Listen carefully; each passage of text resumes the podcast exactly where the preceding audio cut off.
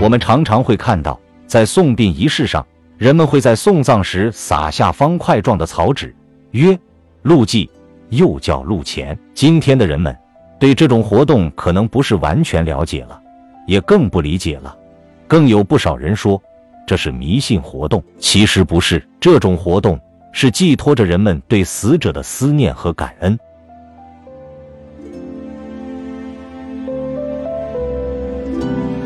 这种活动是有由来的，只不过它产生的历史极其漫长。早在母系社会时期，人类虽然得到了进化，但是人们还是在部落的统领下过着以母亲为主体的群居生活。一个母亲带领的也就是一群小部落。这个时候，人们虽然已经懂得了种植祭谷，但是主要的生活来源还是要靠狩猎和采野果。人们居住在山洞里，也有少数居住在树枝搭成的草庵子里，人们都以树皮和树叶为衣，饥寒交迫，终日生活在死亡线上。可是，作为母亲，是极为善良和慈悲的，这也是母亲的伟大所在。母亲们为了养育儿女，为了养活儿女，他们把自己分到的一份食物省着吃，宁可自己饿着肚子，也要留给儿女们吃。儿女们也懂得感激母亲，但是由于获取生活资料的艰难，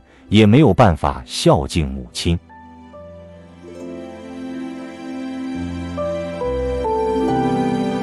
这时期的男人们，由于劳动条件的艰苦，加之生活资料的缺乏，一般的能活到50岁的就算高龄了。母亲呢，由于常年居住山洞里或者草庵子里，料理家务事，一般的寿命比较长一些，所以这个时期就自然地形成了一种制度，为了繁衍生息，所有的母亲以活到60岁为限。如果活到60岁的母亲不死的，就由儿子背到荒山野林里，让其自然地死去。因为当时的野兽太多，女儿们力弱胆小，不敢单独出山洞活动。母亲为了节省食物，养活后代，都是甘愿地被送到荒山野林里，而且在那里自己不吃不喝，甘愿等死。当然喽，处在荒山野林里的母亲也有不少被野兽吃掉的。看起来这种做法太残忍，但是在那个环境下，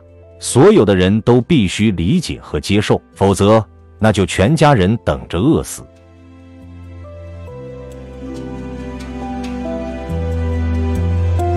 可是话又说回来，毕竟是母子连心肉啊，作为儿子这么做还是不忍心的呀。那么又有谁敢去违背呢？没有，从来没有。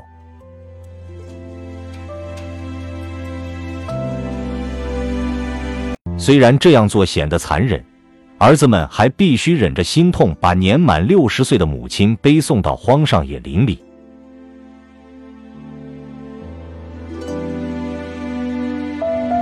面对这么残忍的做法，母亲也并不埋怨儿子们，相反还乐意地接受，并仍然怀揣着慈母的善心。一次，有个儿子背送母亲去荒山野林的时候，路上他迈着沉重步子往前走着，声泪俱下。母亲在儿子的背上一边流着泪，一边用手去折身边的树枝丢在地上。等到儿子把他放下的时候，他含着眼泪告诉儿子，回去的时候不要迷了路，沿着母亲丢下的树枝往回走，不然野兽会伤害你的。儿子给母亲磕了3个头，和母亲告别后，就顺着母亲丢下的树枝回到了家里。这件事在部落中就传为佳话了。人们联想到自己的母亲，又何尝不是这样关心疼爱儿女呢？只不过无法抗拒当时的天规罢了。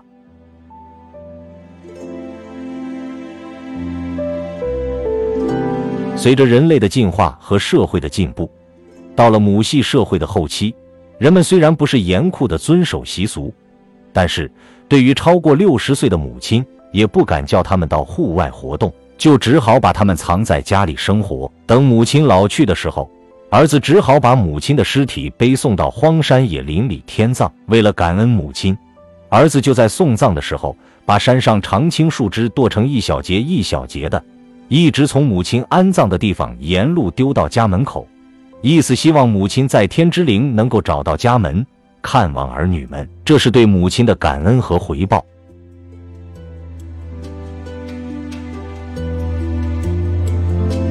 后来，到了父系社会，人们的感恩和孝敬长辈的观念基本形成定势。人们在送葬的时候，只要是长辈，都要用常青树枝剁成小节，撒在路上，表示对故去长辈的思念和感恩。人们就把这种仪式叫做路祭。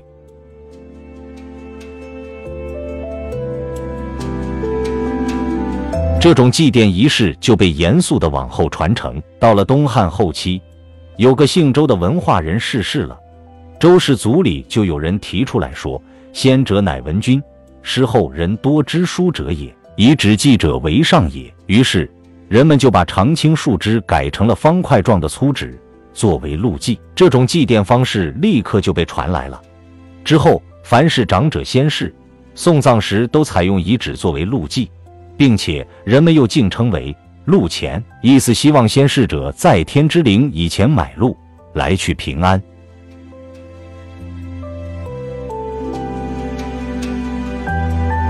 这个习俗一直流传至今。这个仪式本来是一种人们美德的体现，它是思念和感恩的表达。也许有人把它误解为迷信活动了，或者也许有人把它赋予迷信活动了。总之，任何一种传统的风俗习惯、传统的仪式、传统的文化，我们都必须去理解、去研究，要甄别它的优劣、优秀的部分，我们要继承；劣质的部分，我们要剔除，这样才叫文化的传承。如果一概而论，不分青红皂白的一刀切，那样对于我们民族的根，对于我们民族的优秀传统，就会伤害的。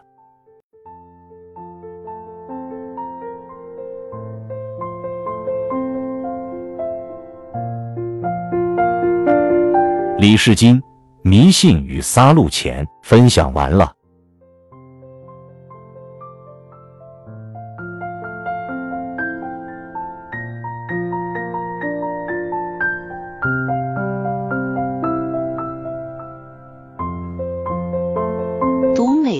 品人生，看世界，打开心灵的锁。小伙伴们，下期再见。